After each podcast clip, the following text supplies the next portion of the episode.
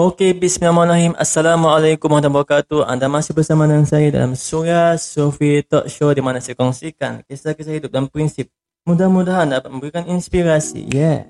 Tuan-tuan sekalian, hari ini saya nak kongsikan kisah saya bagi RM10 dekat Hafiz Quran. Allah gantikan cash RM500 semalam. Subhanallah.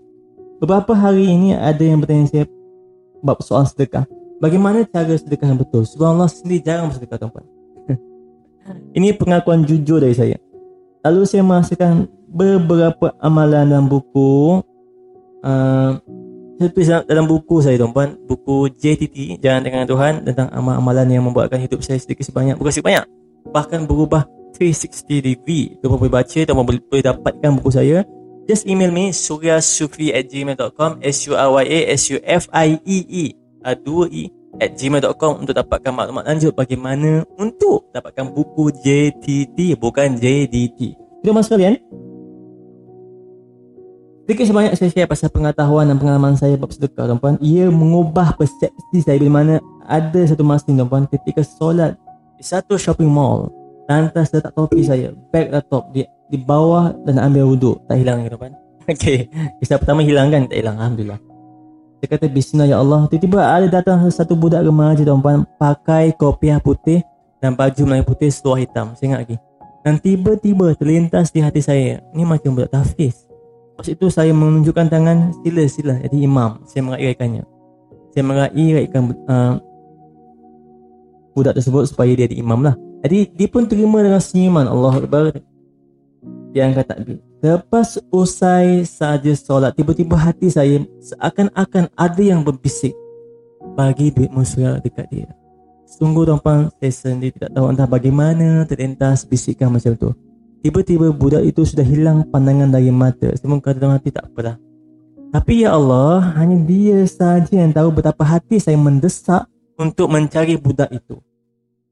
Jadi saya pun ikut ke hati saya. Saya ambil topi beg atuk saya terus keluar bersurau cari budak tersebut. Bukan main cepat budak itu berjalan tuan-tuan. Sampai ke parking kereta, saya kejar dia dan kejar dia sempas tepuk bahu dia perlahan. Dek, tunggu jap. Saya tengok apa salah. Penat tuan-tuan. Baik, apa bang ada apa? Dia kehairanan. Kehairan, dia hairan lah, dia pelik. Ada ini tahfiz ke hafal Quran ke saya tanya berkali-kali. Dia tak menjawab, cuma senyum dan tak agak-agak jawab soalan saya. Saya tanya lagi, saya tanya lagi cepat adik. Adik ni hafiz ke? Baru dia jawab. Ya bang kenapa ya Betul lah lintasan hati saya. Entah macam mana tuan-puan. Tiba-tiba tangan saya buka dompet. Tengok ada dalam RM30 lebih begitu. Ikutkan hati nak bagi RM20 Tapi perasaan kedekut itu tetap menguasai. Ya Allah Saya pegang tangan dia Dek Nah Ambillah duit RM10 ni. Eh dia terkejut bukan main tuan-puan. Eh bang Tolong doakan saya dek Supaya Allah ampun dosa bang Cakap begitu terus terang. Dia senyum dan kata di depan saya lantang suara dia Saya doakan usaha abang akan dipermudahkan Allah semuanya. Subhanallah perasaan hati ketika nak bagi tu Mak air dan macam drama pula sampai kerja dia bagai. Tuan-puan semua tahu dalam beberapa jam selepas insiden tu Ibu baru saya Dibeli oleh ramai orang tuan-puan. Dan ya Allah sehinggalah sampai waktu malam terkumpul sebanyak 500 ringgit untung bersih Subhanallah makbulnya doa di tuan Kalau saya tahu saya bagi satu dompet terus. Itulah tuan ni lah manusia.